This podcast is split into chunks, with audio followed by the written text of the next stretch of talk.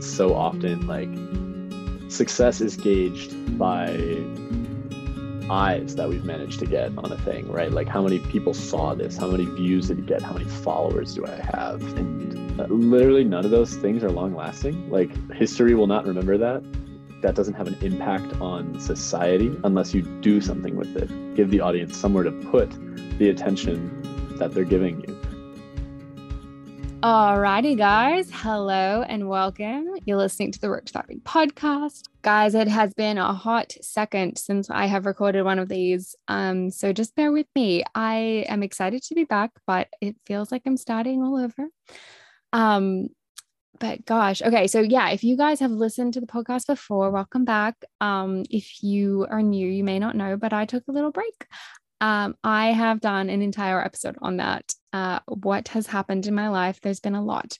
Um, but anyway, I am very excited to share with you today an interview with Alex Harris. He is, if you do not already follow him, an incredible creator. He lives on the road. Uh, I think he was on the road full time when we spoke. I think he's in and out. Um, as you'll hear in the episode we discuss, he has a, a base where he explores from now. Um, but yeah, his message is, and I quote him, is that he uses adventure as a hook to discuss environmental topics on social media, encouraging people to appreciate nature so that we can take action to protect it together, no matter how insurmountable the odds.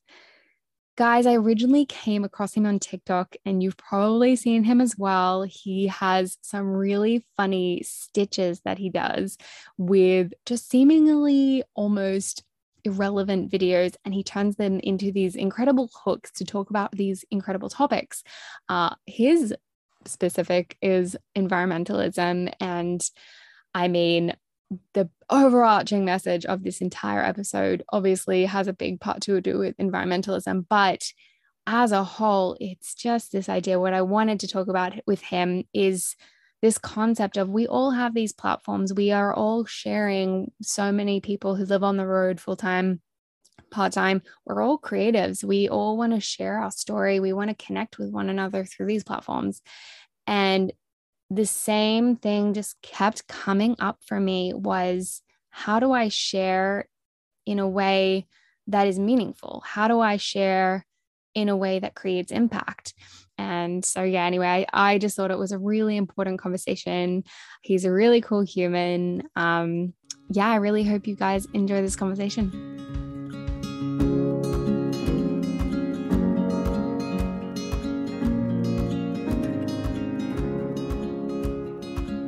Hello and welcome. Sweet. How are you doing? I'm doing really well. Thank you so much for having me. This is a oh, blast. Oh, thank you so much for coming on. How are you? I am good. I mean, as we were kind of chatting before, it's been a stressful couple of months or month and a bit. So we're just now in Exmouth, unwinding. We went snorkeling yesterday, so that's good. I can't complain. That's awesome. Yeah, it's yeah. been. I feel like it's been a rough couple of months for a bunch of van lifers, so I'm with you on that. Yeah, and um, for context, if we do use the visual, um, you're currently not in your car. I am not. I am in uh, Missoula, Montana, visiting a friend of mine. Uh, the last time I did a podcast from the car, the internet was like super wonky, and I had to drive all over the place trying to get it. So it's just easier to post up somewhere with like reliable internet now. And see, Alex did the smart thing because now I am the one who he's having to deal with my poor internet. So uh, if there's a lag, guys, bear with us. Alrighty, cool, Alex. It's well, yeah, exactly. Um, well, you kind of know how these episodes roll. I kind of start with a bit of a quick fire so everyone can get to know you a bit better, and then we'll dive into the episode. Sounds great. Let's awesome. Cool. Where are you from? I'm from the suburbs outside Chicago, Illinois. Very cool. And where are you now? I know we just covered that. yeah, no, you're good. In Missoula, Montana. Yeah. Love it. what is your first travel memory? Ooh, first travel memory?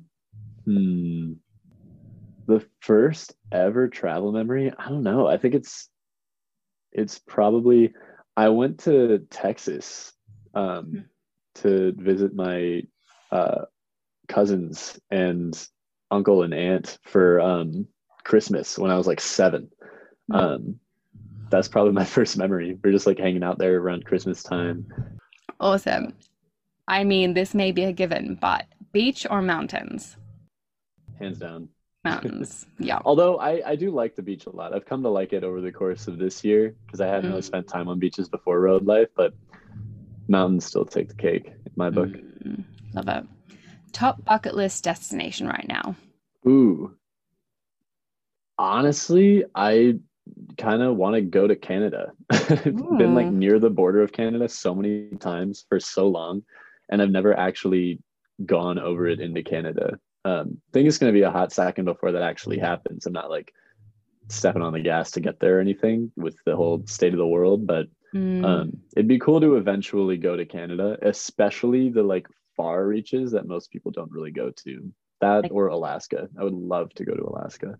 like the Yukon. Yeah, that'd Yeah. be amazing. Like the parts of Canada that people don't actually go to, I think would be cool to explore. Mm, yeah, I never got a chance to go there when I was there. I mean, I was there for four years, but I just stayed in BC because there's so much to see even just in BC. But yeah, it's on the list. Yeah, it's a beautiful place to spend time. I think you went out regardless. Terrible. uh, is there a book you're reading that you are loving? Yeah, I actually just finished um, Dune by Frank Herbert. Have you heard of it? No. it's a uh, it's like the grandfather of science fiction books. I'm like a huge science fiction nerd.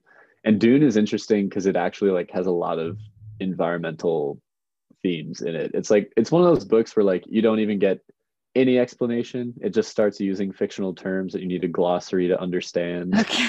um that like they don't really like set up like what's going on. They're just like this is it. Learn what's happening. So it's kind of hard to start but um it's really really good. And it explores like negotiation and like environmental theory and just like social like ins and outs of different cultures through like science fiction so it's cool big Hmm. fan would recommend Interesting. I'm gonna it's also this like up. 700 pages long yeah so it's like kind of a hefty hefty guy Would you recommend it on Audible or it's definitely a sit down and read? I mean I, I guess it's like a personal preference thing um i'm a sit down and read kind of guy but i don't see why it wouldn't be good on audible Cool. Good to know. And then final one, do you have like a Yeah.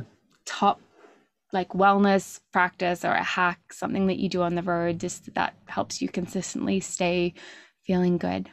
yeah we talked about this a little bit before hopping on um it's definitely journaling Yeah. 100% journaling the specific way that I journal, which is I want to give my journal to like my kids one day because I kind of want to preserve the adventure and also inspire them to chase their own.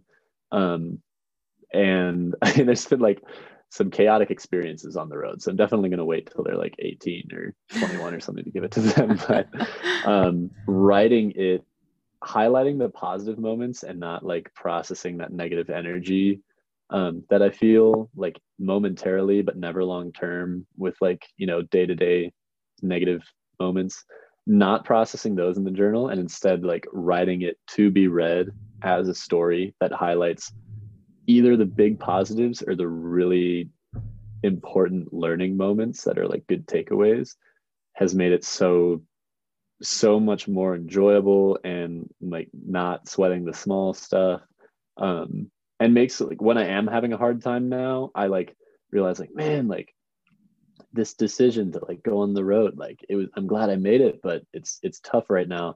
When i look at that journal and like double back on like the learnings and like having highlighted only the positive things it's like oh no this is this is good. This is a good life. It's a good reason to like keep going Mm, um, with this whole adventure. And so it's super cathartic to write and read it later. Hmm, I love that. And I've got to ask on the flip side, how do you process the negative scenarios? Because they definitely show up. Yeah, that's a great question. I've learned more about that this year than I have in my entire life about Mhm. like actually properly processing them. Um, something that I've always done is play music. I have a guitar with me and just like expressing that by playing a song that like like if I'm feeling kind of bothered, then I'll like play an intense, like a faster paced, like minor key song and just like kind of get that out through that. Or like if I'm feeling sad, I'll play like this lament on the guitar. Yeah. Um, but so that's that's definitely helpful. And then um, I've really, really come to grow close with some special people, um, and talking things out with them has been really good. And being able to honestly reflect um, on how I'm feeling has been really good. Um, so I've gotten more honest with my emotions, and that's been really, really positive to be able to instead of like harboring negativity, um, either let it go, or if it's a situation with a person that I really care about and want to like fix the relationship, then I'll like express it to them in, you know, a respectful way, um, and that helps with that a lot. And then the last thing, honestly, I like throwing rocks and stuff like so I'll put, like- good. like yeah, you go out, you do like either target practice and like have like a rock or like a stick or something. And you're like, I'm just gonna try to hit that for a while. Um, or like skipping rocks, just sending something like flying is is great. Never reactionary, right? Not we're not talking like I get angry, I like throw a lamp across the room. Like it's not that. It's no, just like yes. uh, seems like I got a lot of yeah frustration. I'm gonna go like try to do a simple task for a while. It's so funny because that's very like um I mean, evolutionarily, like we have that energy like pent up and it needs to be used and we just I don't know, and now we're like with our I don't know, prefrontal cortex, we're just like, no, we can just muscle through it. It's like, no, actually we just need to release the energy. So I think it's really cool that you do that. I love that. I'm gonna start doing that. Yeah, I'm gonna it's start throwing rocks. throw rocks it's great hiking is awesome. also a good one um i find my like going on a hard hike when you're like in a bad headspace is like Mm. actually kind of great because you you realize that you've just been like hol- harboring all this especially if it's in like you know you're in your vehicle or at camp and you can get honestly pretty stationary um totally. even if you're on the road i'm, I'm sure you know um so like forcing yourself to get out and like climb a mountain it's like takes a lot of effort by the end of it you're like ah yeah things are okay. Have you ever read um, Sarah Wilson's book, um, This One Wild and Precious Life? no but i'm going to now. You would what's it about? She basically ties um, walking is a big part of it, but basically she's talking about like the environment and how we can like reconnect with our own wild in in order to re like to care about our earth and so that we'll fight for it basically. Hmm, that's beautiful it's so worthwhile Mm-hmm. So good. Cool. Well, I always like to take people back before you were on the road. What did life look like before you started this trip a year ago? I love I think that question gets like more and more interesting as like more people start road life now um because of everything going on. I had like for me I so I basically dedicated my entire life to like climate communication, like conservation communication. I knew I wanted to do that out of high school, but didn't realize like how I wanted to do it. And so I've spent like basically the 7 years since like um getting an academic understanding of it by going to school for environmental studies, picking up as many conservation jobs as I could, like working at bear sanctuaries, and I worked at a museum and I built trails in Utah. And so it was like one of those lifestyles, it's like very like seasonal gig to seasonal gig, like learn a bunch of stuff about a bunch of different fields that are like kind of connected by this main idea. And the whole time I was doing photography and practicing writing and sharing it on Instagram because I was passionate about it. And you know, the dream at the time was like Nat Geo photographer, as it is for so many people that like get into this space. Um, and that's uh, evolved a lot over those years. But the one sector that I didn't really get into that was conservation related was nonprofit. Hmm. Um, and so at the start of 2020, I moved out to Colorado to get involved, tried to get a job with a nonprofit that was doing environmental work. And I posted up with a friend there. I picked up a part time job uh, at a little shop downtown, um, applied to a bunch of full time jobs, got some interviews lined up, was like moving through the process. And then, literally, like two weeks into all of that, lockdown happened. I got let go. Everyone at the company I worked for got let go.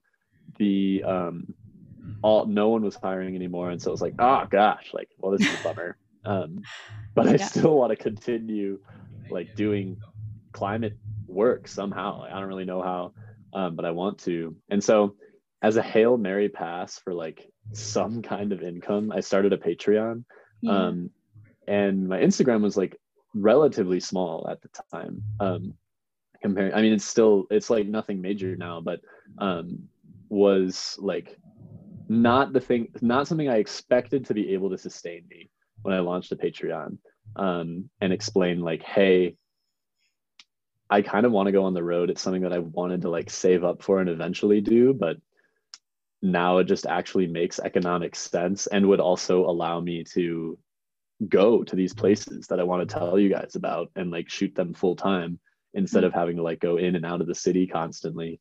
Um, and as that brought in enough to cover car payments, which was hmm. crazy.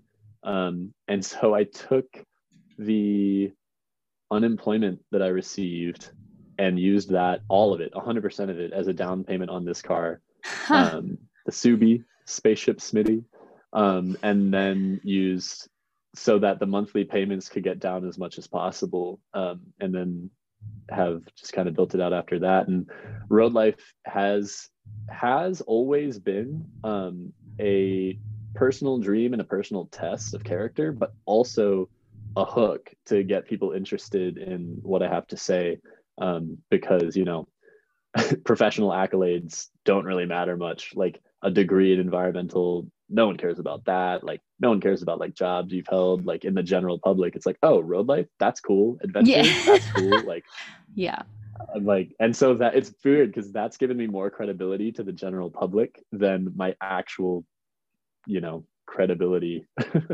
Um so yeah it's been it's been fun. Adventure has become like a thing that i've always loved but also a hook to discuss these important climate topics mm-hmm. um, and it's it's kind of really taken off but that's what i was doing before working at a shop in colorado uh, trying to get get more into this space and it, it wound up really working it's funny how it has a way of doing that um, did you always kind of I don't know, did you have an inkling that you wanted to live on the road, or is it just the circumstance of the world that you're like, ah, idea? I had an inkling that I wanted to live on the road. Um, it was like at some, it was, it was mostly, I think at that point it had been for about like a year or two. It was like at some point in my life, I would like to do this, but I don't think that I'm financially ready to do this. And I don't think that I'm professionally safe if I do this so I'm going to not. And mm. then the circumstance actually made it the most logical option. Um, and so, yeah, I went for it. But um, it was it was definitely an inkling for a while, but it wasn't something that I was like gearing up to do until basically a month prior, and it was the best decision I ever made.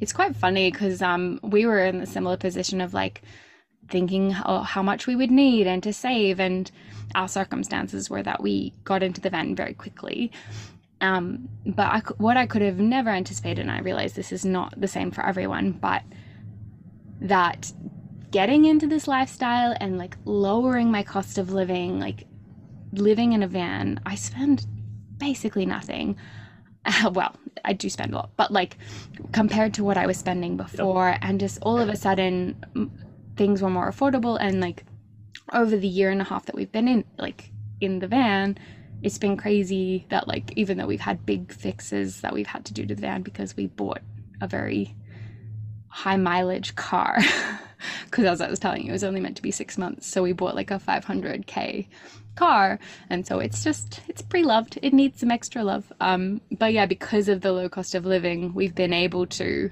as we've been going like afford these fixes fixes that if we were paying all this rent, we wouldn't have been able to do. So I think it's always very interesting when people say that. Seriously though, it's insane. I think that um in in total with like it's basically just like car payments, insurance, like food, gas. And that's it.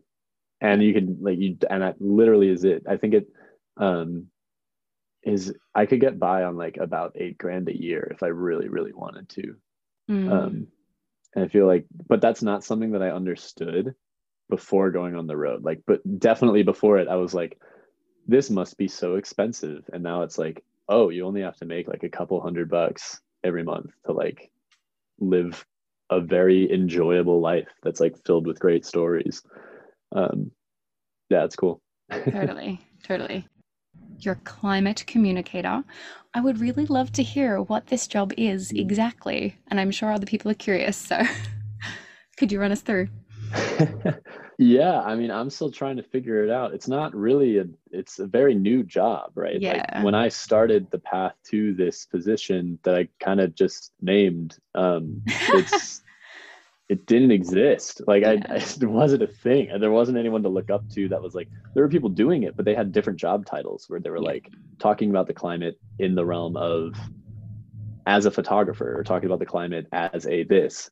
Whereas for me, I'm trying to encourage people to care about the outdoors and the climate and appreciate the goodness that it gives us, um, regardless of whether or not we spend time in it. Mm-hmm. And then also take it a step further and encourage them to take action um, to actually have an impact on the the climate that we depend on for our entire quality of life and so it's it's half that that's the that's the climate communicator role um, like communicating to my audience communicating to people communicating to industry leaders and politicians and stuff and like ex- just explaining what's going on in a relatable way through whatever the most relevant means is, whether it's social media or a phone conversation or a panel or a podcast or whatever. Um, and that's that. And then the other half is like working kind of behind the scenes um, to like teach other people tricks of the trade and strategies that they can implement into their own messaging. Um, and so I mm. do that as a consultant also. So you were saying before that um, you were in this position to move onto the road and I would love to hear from you because this is how I came across you was on TikTok. Um, good old TikTok, love TikTok. Um, and I saw, I, it, I think it was for the um, the Arctic mm-hmm. campaign that you were kind of doing, and you just had this fascinating way of taking these seemingly unrelated TikToks, stitching them. And I don't know, I got this like old spice ad kind of vibe from this one in particular. and it just made me laugh so much. So I obviously had to check out the rest of your stuff. Tell me that you're extremely wealthy without telling me that you're extremely wealthy. well, I don't like to brag, but since you asked. This is my office. That is my throne. This hammock is my living room. The forest is my home. The kitchen's set up over there, and that's my little light. Once the sun has had its fun, I sleep in here at night. My handcrafted wooden library has books to pass the time. And this is my surround sound. Its quality, sublime. It's not the biggest house on earth, but it gets me by just fine. If you've got health, then you've got wealth. I love this life of mine. But just so funny. And um, first of all, I just would love to hear how you thought of this. Like, what, where did this come from? I loved it. Thanks. Um, I've been on Instagram for a hot sec when I uh, started Road Life. And so Facebook seems determined to make Instagram worse with every update that they put out. Um, totally and. I was like, this platform doesn't seem that good um, for action. Like it's got a lot, people can see a bunch of stuff um, and you can get the word out about a lot of stuff, but it doesn't seem phenomenal for action um, and actually doing a thing, like making a change in the thing that we're all talking about.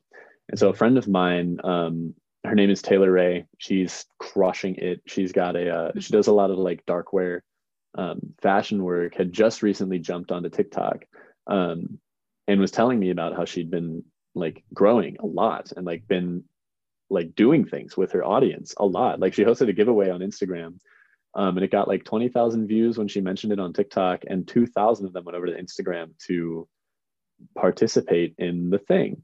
Um, so that's like a 10% conversion rate. That's unheard of. And I was like, this would be really, really good for activism.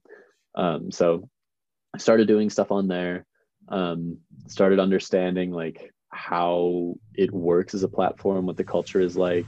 Taylor gave me some tips um, and just posted every single day and was receptive to what people enjoyed and what they liked and um, the arctic refuge work began to form like uh, form and take off and i partnered with protect the arctic and we worked together to um, support the Gwich'in in the campaign that they'd been doing for so long um, to save the Arctic National Wildlife Refuge, and made videos to send people to write letters to to stop the oil drilling that was slated to happen there.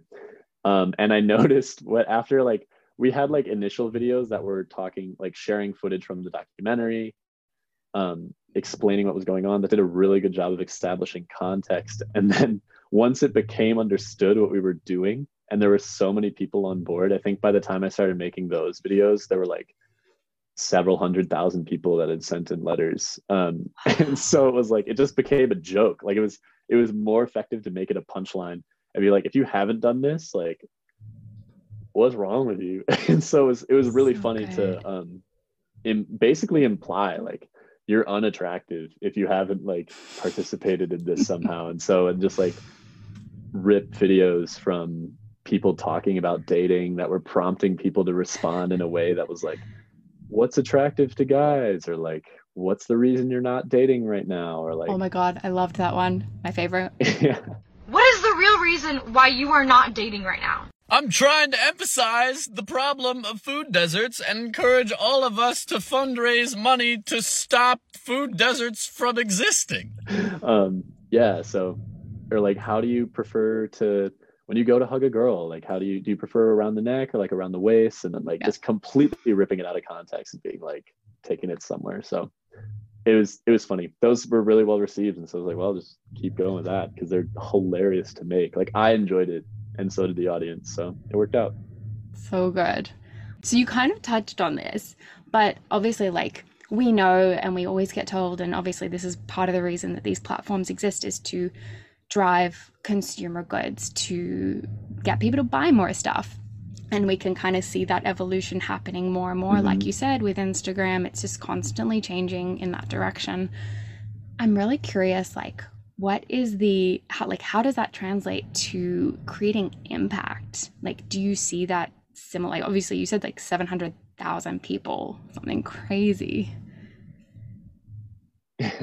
It ended up being that's a that's a phenomenal question. And i think it's a really really important question too because so often like success is gauged by eyes that we've managed to get on a thing right? Like how many people saw this? How many views did it get? How many followers do i have? And uh, literally none of those things are long lasting like i know history will not remember that. Um and so it's like that doesn't have an impact on society unless you do something with it and like give a give the audience some somewhere to put the attention um, that they're giving you um, and giving the cause or giving whatever it is you're talking about. And so um, the arctic refuge was amazing and protect the arctic the group that i worked with for it is amazing because our only metric of success for that was did we save the place hmm. because if we didn't it doesn't matter. Like it mm. literally doesn't matter. I mean, it's noteworthy, but it doesn't matter. So even after we the public comment period closed, I think over those three weeks, the final count ended up being 6.3 million total public comments to save the refuge, which is the largest single comment period in federal history um, in America. And so that was insane, but we weren't celebrating yet because hmm. it was still it was still up in the air. Like the decision had not been made. It was still possible for the drilling to go through. Um, so when Biden eventually did make the executive decision to stop the drilling and then the permits were denied a few weeks later, that was when it was like, okay, sick, we did a thing. And now we can celebrate this. Um, and the numbers are cool and the views are cool and it's awesome that that happened. But the reason it's awesome is because it worked. Um, and so now that has completely changed the way that I go about social media, where it's it's no longer what will get the most views. Um, that certainly has its place, but it's more what will actually accomplish permanent change. Um, that's genuinely good for the world because eventually people will forget about the views and they'll forget about the cause. And if that thing disappears in like two years um, then it's like when the world when the giant world of social media stops caring um, what'll be the state of the thing that we were talking about and if it's not better permanently then um, i i think the uh, messaging should be improved Oh, like my when you're talking about this, my heart's like doof doof doof. It's just like gets my blood pumping these topics. Like I just like so I get this feeling. So when I'm when I'm watching the stuff that you're doing, I like I don't know, I have a I have a torn um, relationship with social media. Like I love sharing, I love having conversations, I love connecting. And so I go through these spurts where I'm like, yeah, and I, I'm I have a video background, uh, film video background, so I like I love creating little clips and it's fun. Um, but when it gets so captured in these numbers and and like how well it does, and everyone gets so like focused on the how well did this video do, and I find myself in that place, and then I just get really upset because I'm like, what the hell is the point? Like, what? Why? Why does this little video of fun, like it was fun, it's literally why I did it. Why does it have to go well? Why is that successful?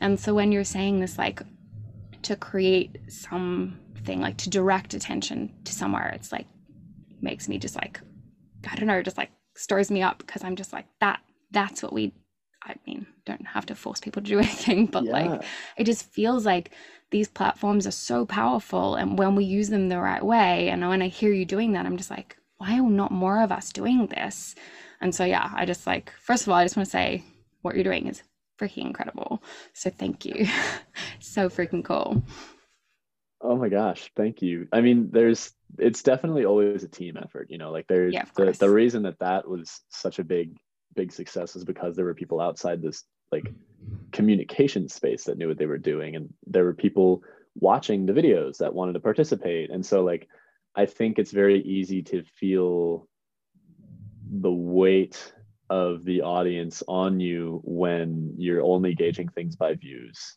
and you're not gauging things on like was it fun? Like did we learn something from it? Um, and if the overall goal is not views or subs and it's like did we do a thing then you can take hits in the like view and sub category and understand that it's okay because it's giving you information that you can use to do like um, a better job toward that larger ultimate goal later. Like with the uh the most recent campaign that i did um my discord community and i set up together um it was called the dollar gardens campaign. Mm. and it was uh, we wanted to fund a community garden um, and it takes a thousand dollars on average to fund one. And that gets you know the lumber the seeds the soil the tools um, necessary to start one. And from there it's volunteer. So if you can get a thousand dollars then awesome you funded a garden um, and there's an organization called seed money that's legendary it's like one guy his name is roger he lives in maine champion gem of human um, and they give grants to people that want to start community gardens for their neighborhoods. Um, and so it's dope cause. We were psyched on it.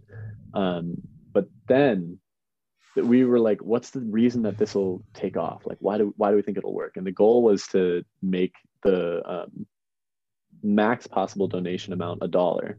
So it was like you don't help more by happening to be rich. You help more by getting more people involved.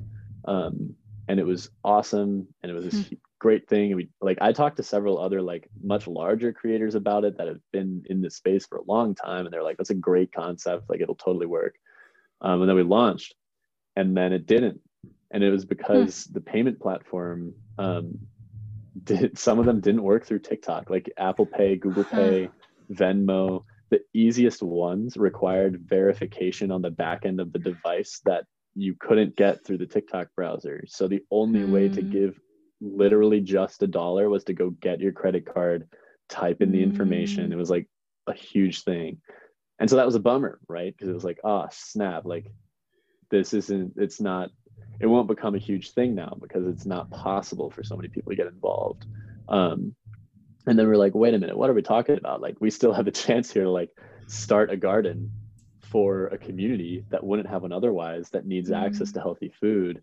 Um, and a thousand people coming to do coming together to do that. If you're a large creator, a thousand people is not that many people. But the, if you step away from the view count thing, you think of a thousand people in a room. That's like that's insane. That's so many people like coming together to do a thing, and especially it's relevant when they like all back one like a permanent change that the internet will forget about, but that will Mm. continue on for that community for a very long time. And so it was interesting. And over the past like couple of weeks, had taken that learning point and been like, okay, that's not working. Um, like view like videos about this topic aren't really taking off. Um, what's the best way to actually message this and make it make it work? And so I was okay with the view and sub fails because they were helping understand what didn't work so that the actual ultimate goal could be completed. Um, and what ended up working the best was live streaming. Um, And so I would like yesterday, I slacklined on TikTok for five hours to like encourage people to talk about it um, and literally threw up on a whiteboard. Um, I always hold up a whiteboard in my live streams that like counts like the success of what's going on, Hmm. but put on a whiteboard like what was happening and I would update it every time I fell and people would watch to see if I fell.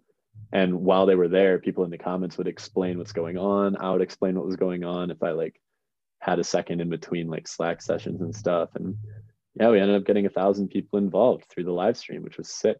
Um, so cool. but I would have been so defeated if the entire success of that was like, did we hit a million people? Mm. Um, because that becomes the only success metric. But since it was like, can we as a community make positive change for another community happen permanently? Um, Mm. that was a success metric and that happened and so even though it didn't go viral viral the me and everyone else that participated has like this awesome sense of pride for participating in it. And also a community is going to get a garden now that wouldn't have had one otherwise. So it definitely takes the anxiety away. It, it's a new kind of anxiety right? Like it's not like it, it becomes a stress-free process. Um, but it takes the like i think worthless anxiety away um, and, Mm. and replaces it with a stress that like motivates you to solve meaningful problems instead of just like how do we get more views how do we hit as many people as we can totally. Yeah. there's a And lot then, of like, talking and no, it's perfect.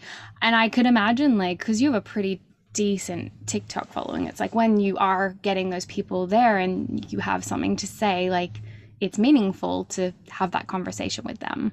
And I, I mean, I can't really relate at all. I don't have a big following on anything. But I remember I posted a, a reel, just again, was one of those fun things. I made it. Swear to God, when I put it Mhm. up, nothing happened. A month later, it went ballistic and it hit like almost a million. And I got like 2,000 people comment. I- I just like, when they came, I was like, I don't have anything to say to you. Like, I travel, like, do you know what I mean? And I just like, that really forced a big reflection on me to be like, what am I trying to say here? Like, what am I sharing these videos for? And so, like, when I came across your stuff and I saw, like, I mean, obviously, there's a lot of people who are doing stuff like this to create change and have a reason for why they're sharing. But yeah for me, it really, like, made me check myself to be like, why am I showing up here? What's the point?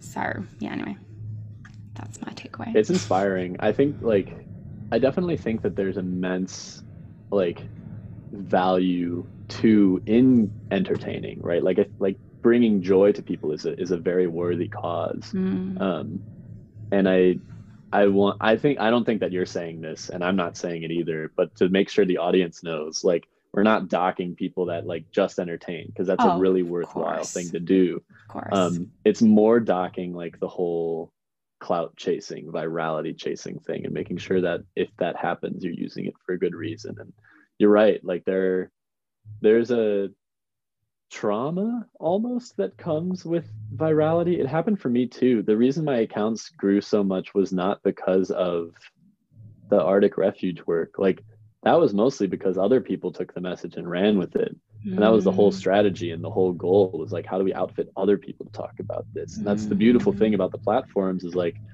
even though you and i have different follow sizes on on like tiktok we have equal odds of a video taking off like the follow size doesn't really play that much into it Mm. um, and so it's cool because you can still get a message out there and take a stand and do something like you make a reel on instagram and it hits like a million views and it's overwhelming because there's so many people showing up they're like what are you going to do next and it's tempting Yeah. to be like you need to just keep doing that to maintain this like the leash that the audience now has on me has become Mhm. like something that i'm i'm serving um but if you take a step back and you're like no no no no no that's not that's not something necessarily to be celebrated as an end goal it helps deal with that overwhelming amount of attention um, in a way that's very productive and lets you step away from it and be like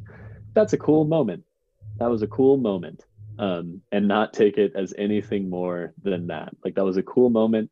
Most of these people will forget who i am. I'm glad that they made a cool thing. Yeah. how do I make sure that I can keep making stuff that like once people do forget that video that they watched or that thing that I did, um, it'll actually have a lasting impact once we all move on. Interesting fact, I think the uh, average time amount of time that the world cares about something, right? Like we're talking like in news articles and like things Yeah. like that. Like at, if it's a topic of conversation for the planet, the average amount of time this is kind of outdated um, that the world cares about something is like nine days. so it's like it, it, anticipating to be relevant for more than that amount of time on a large, large scale. It's like so unrealistic. And so it's like, if I'm trying to build hype for a reason, like for a cause, like or for myself, or like whatever you're trying to build hype for, like how do I use that small amount of time most effectively? Um, because just getting that big is not going to last any longer than like a couple of months max. and so, it's like it's a good reminder, um, you know. Oh, Yeah. totally. it's thank you for clarifying that because I definitely agree. It's not um just like, oh, you shouldn't create content unless you're having a really powerful message because you're right. Like people who create for joy is oh, they're so important. I guess maybe what I was getting at is like I have a lot of creative friends and a, a theme I hear often is like just this dwelling on like why something didn't go well and like kind of getting caught in this cycle of like over analyzing the the metrics as opposed to like creating and and I often hear it's like it gets to this place of like oh why am I even creating in the first place and that kind of like existential crisis of like what am I doing and so I think Yeah. that's more the message that I wanted to say is like when you're creating it's I think especially in this space you know we all live on the road and there's this they seem to go hand in hand We're, like creatives go live on the road and we're like oh we have all this time let's go make stuff I think it's just like this idea of Mhm. like make something that you want to make and it doesn't have to be that and if you are going to make something it's like I think what you're saying about going deeper and looking beyond the metrics and what are you converting the intention to and having that intention is so freaking important not only for like a bigger picture but also for like your own mental health just to like stay grounded Yeah, could not agree more. That that Mhm. was you said that so well. I think that um there's like success is different for everybody. So I can't really say like what the best version of success is, but for me it's um I want on a personal level, I want to continually improve my ability to be a good addition to a team. Um, so that means, and specifically without assets. So if you took away everything, because I've, me and my family have lost a lot a number of times. Um, and going from like great spot to like zero financially is something that happens in life sometimes and has happened to many people and has happened to me. Um, and it changes your perspective on money and helps you realize that it can't buy security. Um, and so for me it's like skills are important. Like my ability to climb out of holes is far more important than my ability to like build a gigantic incredibly breakable net um, and so i'm working on like i want to make sure that if if for example so i'm not intending for this to happen but if hypothetically i lost the, like everything that i have no matter where i am like in my life am I still going to be fine? Like, do I have the skills to like contribute to a team? Am I still wanted by other people? And like, do they want to hear what I have to say? Do they want me to like play a role in what they're doing, regardless of where I am financially? If the answer to that is a stronger and stronger yes, mm. I consider myself successful. Um, and my passions and everything like kind of lines up to be, you know, focused heavily on environmental causes and like working for the climate and stuff like that. Um, but yeah, having that drive and like accepting like I'm gonna cut out financial need from my own life as much as I can so that I can focus on that instead mm. meant that for a long time um, I was like I guess quote unquote struggling financially like a lot of people would probably say that I was but it didn't mm. feel like I was because I didn't actually need to spend it and that in itself is like a huge privilege right like to only have that many needs um, or that that few needs. Um, but that said um, it meant that i could not focus on like earning money because i only had to spend like a few hundred dollars every month and could instead focus on these other skills. And so now it's like oh my gosh i have finally made it to a place where i'm relevant in the industry and relevant as a um, like professional creator. Um, and now like consulting opportunities are coming in and like i'm getting more interested in like brand opportunities and like considering partnering with people. Um and so it's still like in complete and total financial independence where you don't have a care in the world i don't think is like really actually ever achievable. And i'm definitely like from a bank account perspective no closer to that than i was a year ago. But the um the opportunities to like start stepping into that are growing and i know that i can take that step when i want to but it's only because i completely let go of that desire uh, which is surprising counterintuitive and only my situation. Like i can't speak to anyone. I would i don't think i would recommend that you know um totally. but it's it's how it worked out for me I mean, we both would understand this, and I'm sure anyone who lives on the road listening would resonate with this. It's like, oh, how do you afford this lifestyle? And it's, I, I know for myself, when I first got into it, there was a lot of like, even though we had a bit of savings and we were just like living off the savings for a while, like there was this constant like low grade anxiety from myself, not because I needed the money, but because I should mm-hmm. be, you know, contributing or I should be earning or I should be you know what I mean? There was there was some kind of societal expectation that I should be showing up in this way, and that if I wasn't doing that, I wasn't a valuable person. And I yeah. think, um, yeah, just what you're saying. It's like just like success isn't necessarily earning money and putting it in your bank account. It's like, how else are you contributing? How else are you showing up? Are you um, excelling your skills so that you can contribute in a different way? Like, I don't know. There's just so many different ways to look at success. So I think it was really cool that you touched on that. Yeah, I think another really big one um, would just like double up on the like impact measurement, where it's like, mm. is success the size of an audience? Is it the size of the view? Like, is it the view count per month? Like, et cetera, et cetera. Um, is it the experiences that you have? Like, that's that's so worthwhile. Like, I I don't know. Again, like I don't keep track of the negative stuff in my journal. So I know that there were like many months over the last, actually every single month pretty much was either like toeing the line of like in the red. Like I managed to like scrape out like just barely like every single month. Um, and so like financially it was like stressful, but not really because like I would look back through the journal every month and be like, these experiences were incredible. Like this was worth more than anything I could hope to earn to be able mm. to like mm. share these moments with these people and have so much time to like spend with people that I genuinely love. Like that that is its own sort of invaluable. Um mm. so yeah, I think like personal asset, like personal addition to a team, experiences had and impact generated i guess mm. are like the three um the three metrics burnout is real. Mm-hmm. Um, and I mm-hmm. think that burnout is even heavier when you tie your creative worth to money. Oof, um, yeah.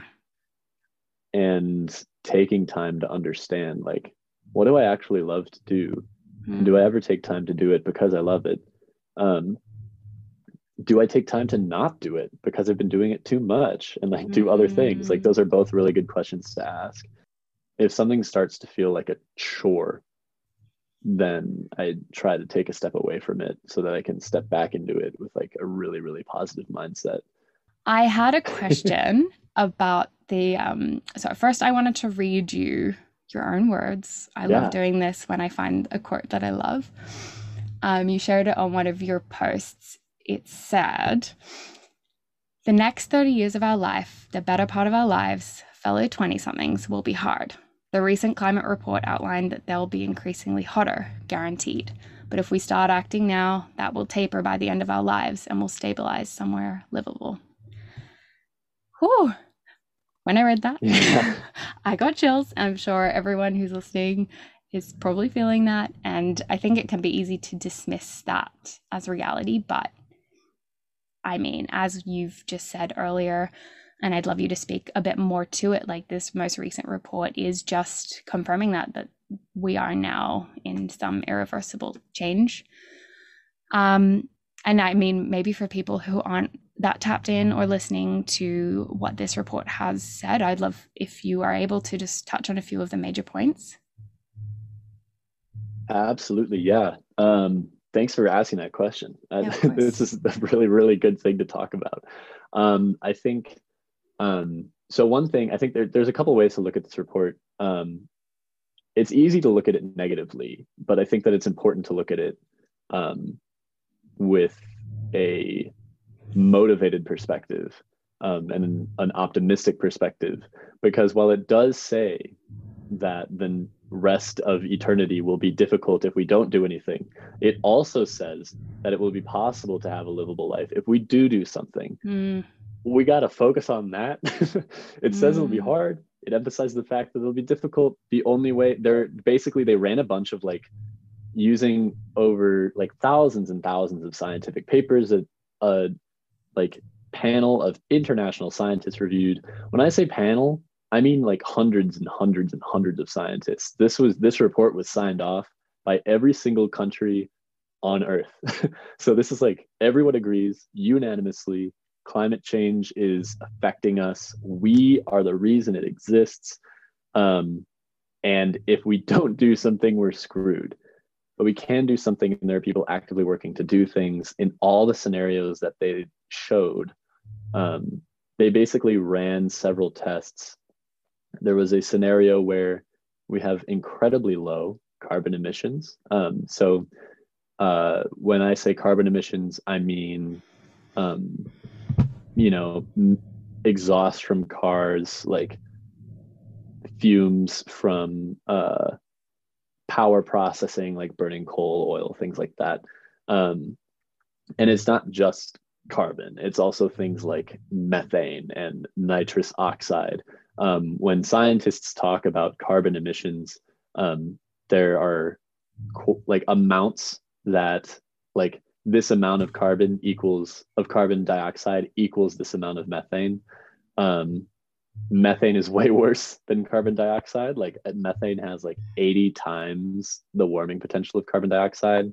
mm, But I'm getting into semantics. Yeah. Um, the point is the very low emission scenario so like bringing it down to zero across the board, like net zero emissions as fast as we can, like incredibly soon, um, and keeping it there. And then also taking carbon out of the atmosphere using many methods that we've already developed and have to scale up um, is the path out of like total permanent chaos. Um, all the other scenarios, it's like super, super high and it keeps going um, and it continues to get worse long term. But with this specific one, if we pull that off and we band together as a world and do that by encouraging our local communities to make positive, like carbon uh, or climate conscious changes, by encouraging our nations to make climate conscious changes, by celebrating those decisions. Um, and being excited and motivated to make those decisions and make them permanently, um, we will basically see each year going forward on average will get warmer so the, the heat the smoke um, the fires storms that we've been seeing increase over the course of our own lives will get worse and that'll be hard and we have to accept that that'll be hard and that's something we have to deal with. Um, but if we continue to make those decisions going forward at the end of our lives when like you and i are like 80 years old like 90 years old and there are new children coming into the world and a whole nother generation like when life is from an age perspective hardest for us it will start getting easier um, and it'll start being like a society that we can live in that is sustainable that is genuinely doable and enjoyable um, again and does not have that foreboding this will always get worse mm-hmm. sense in our mm. mind um, so that's the two the tldr of it is we will have a rough 30 years but if we start acting now then we will have a really good after that um, and it's something that we can can do it is completely achievable it outlines it in the report um, it just requires a lot of cooperation so i'm excited that we have the language to emphasize now that this is a decision we have to make um, because I think that that will lead to some very positive changes on an individual basis and a political one. We kind of spoke about it a bit earlier. It's like everyone drums on about, like, oh, how can I change my habits and things like that, which is, of course, important. But the bigger question, the better question is how do we be kind of using our platforms, regardless of their size, um, to create impact, to create this change? Yeah, I love that. Um, yeah, I think that there's a there's a big question going around, like you said, about like how can I as an individual um, change my personal lifestyle to have the biggest impact? And there are answers to that. You know, like eating less meat is a really big one. Um, mm-hmm. Um, using public transportation as much as you possibly can. But the truth of the matter is that like any one of our individual carbon footprints is astonishingly small in comparison to the footprints of a company that produces millions of products a year of a organization that charters thousands of flights a year of a company that mows down forests like i don't know about you i have never cut down an entire forest personally um, and like there are yes the lifestyles that a single person can lead can have implications that are that large right like depending on what your consumption habits are they require um, that amount of space, like just to create those products and stuff. So I think the biggest thing that we can do as individuals, especially in this era where now suddenly any one person can immediately get a message out to millions of people um, just by making a video that happens to go viral and is something that people like watching. Um, doing working to impact people in that way and encourage them to divest from companies that are bad for the planet and bad for the carbon situation, um, encouraging people to talk to their representatives so that they can make laws that affect the entire community. Um, that one, that one is huge because you and I can make as many decisions as we want, but if we live in a house, for example, and we have to get power from the local power plant, and that power plant is not green, we don't have any say in that. The only person that has a say in that is the representation of the town. And so it's important to talk to those people and make those decisions. Those really, really big decisions. Like someone that eats burgers like every day, um, but manages to get their entire state to switch to a green power grid um, has done a phenomenal, phenomenal job in terms of their net impact on the state of the climate. Um, so I think it's beneficial for all of us to stop attacking individual day-to-day regular lifestyle decisions and like not forgiving each other for that um, because the things that really count and like are huge are like where the food is sourced from like where the power is sourced from and those things are decisions that we don't have say over so learning about your local situation and learning how you can actually um, affect that local situation as a constituent mm. um, developing those relationships with decision makers, whether it's like a policymaker in your town, a large business owner, a small business owner, um, whatever your friend that like has a role in some larger organization, your Mm. own company that you work for, like those things and pressuring those things are like in terms of like swath of impact much larger. I just have a follow up. Um, I often think about like just the power in terms of just like if you were to, I mean, grand scheme of things, maybe not so much, but if you look at like how many people there are living these more nomadic lives, living in campers, vans, cars, who are working with brands because that is the state of the world. We work with brands, we represent those brands.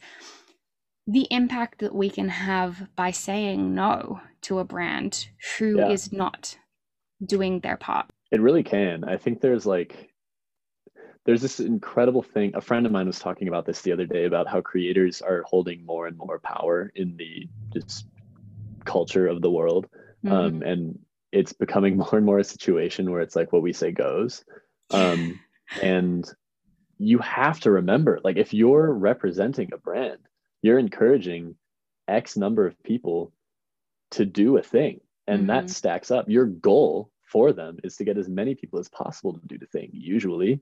And so it's like if you're representing a brand that does un- has unsustainable practices, you're encouraging like tens, hundreds, thousands of people, m- millions of people, depending on your platform, to take the same action, and that stacks up.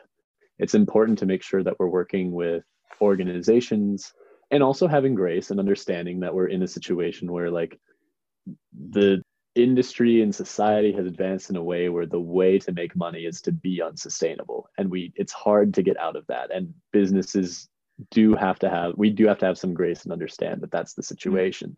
So it's also good i like what your friends are doing where they're like i won't work with you right now but i would love to see your practices improve. And when that happens i will work with you. And there mm-hmm. are some businesses unfortunately that i don't think can get there but i think but just because of the nature of their business um, but there most businesses the vast majority do have the possibility of improving um, and that's something to be encouraged. And in fact for anyone listening to this that has a business or wants to work with a brand and they're like kind of sketch on it and they want to encourage them the way to do that there is a um, organization uh, called b lab.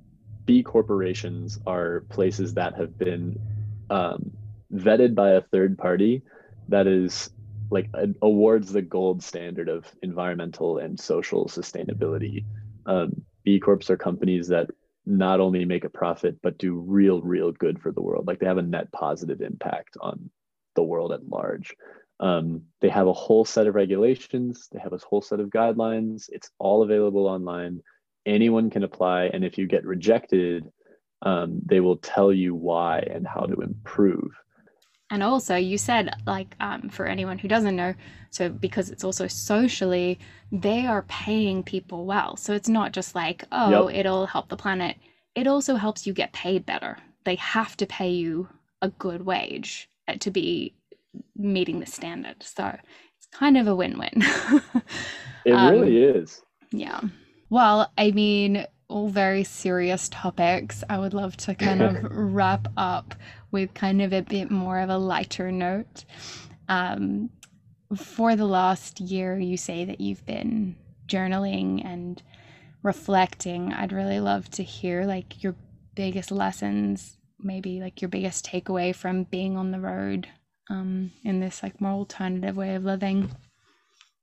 Yeah, wow. Um, so actually the first entry ever in my journal uh, was the lesson that I learned the most. Um, before I started the road, I met with my friend Akshay in a park in the town we grew up in because I went back to to that town to build it out with um, really, really, really close friends of mine that um, have like a carpentry workshop and stuff. Big shout out to John and Sandra. Um, but Akshay and I were talking, and we had this conversation about how, like, we were both very confused, right? Like, it was for month four of COVID, everyone was re like figuring out their entire life and like what it means to be human. So we stated in the moment um, that the path that one is on is worthy, no matter what it is. If you choose it and continue to choose it Mm. every single day. But the second that you start not like to not choose it every day, right? The second that you're driven by something else, the second that you're not intentionally stepping into each day, it starts to get very confusing and very wayward and very Mm. just all like the, that's when the compass goes whack. And so over the course of this entire year, um, that truth is something that I've actually come to experientially understand. Like then it was like this concept, right? Where it was like, wow, that's a really beautiful motivational quote. But over the course of this year, um, it's confirmed it where it's like the moments where I was the most wayward are the ones where I stopped choosing it, um, where I started to serve the algorithm or where I started to serve um, these moments of virality or where I started to serve these moments of like needing to make money. Um, so instead, choosing like, this is why I'm doing this. This is when I'm going to put effort into this. This is why I'm like what I want to do and what I'm going to continue to do. Like continuing to make sure that your life is one that you're choosing every single day is the best possible thing that you can do for yourself and your state of mind and and your journal entries. Thank you so much for taking the time. This has been such a fantastic conversation. I have genuinely loved it so much. I would just love to finish up by ask, asking like how can people best support you, the work you're doing, where can they find you, all that good stuff. Oh my gosh, thanks. Yeah, I've I've had a great time. It's been so fun. You're like such a charismatic individual. It's it's awesome. I'm stoked that your listeners Thank get to like have this time every time they throw on an episode. I think the um best way to keep in touch with me um on TikTok, my and Instagram, my handle's the same. It's just alex dot h a r a u s Alex Harris. Um, if you want to support the work that I'm doing, Patreon is hands down the most helpful. Um, I'm currently saving up for a base. We talked about this a little bit at the start of the podcast, so that during the months where it's not, it's like smoky or cold, especially as the years going forward get more and more intense.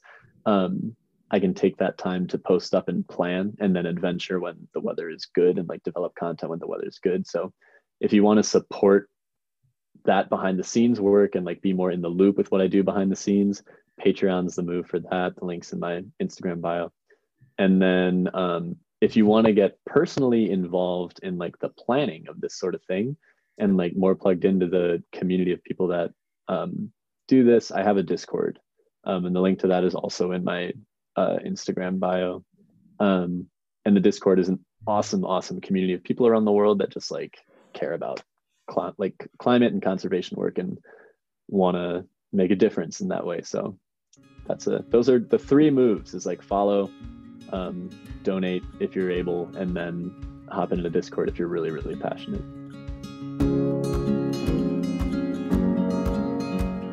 Alrighty, guys, that is the end of the episode. As always, if you have enjoyed this episode, I would be so very grateful if you could leave us a review. Let us know what you thought. Give Alex and I some feedback. Let us know what you want to hear more of. Um, and yeah, I will see you guys next time.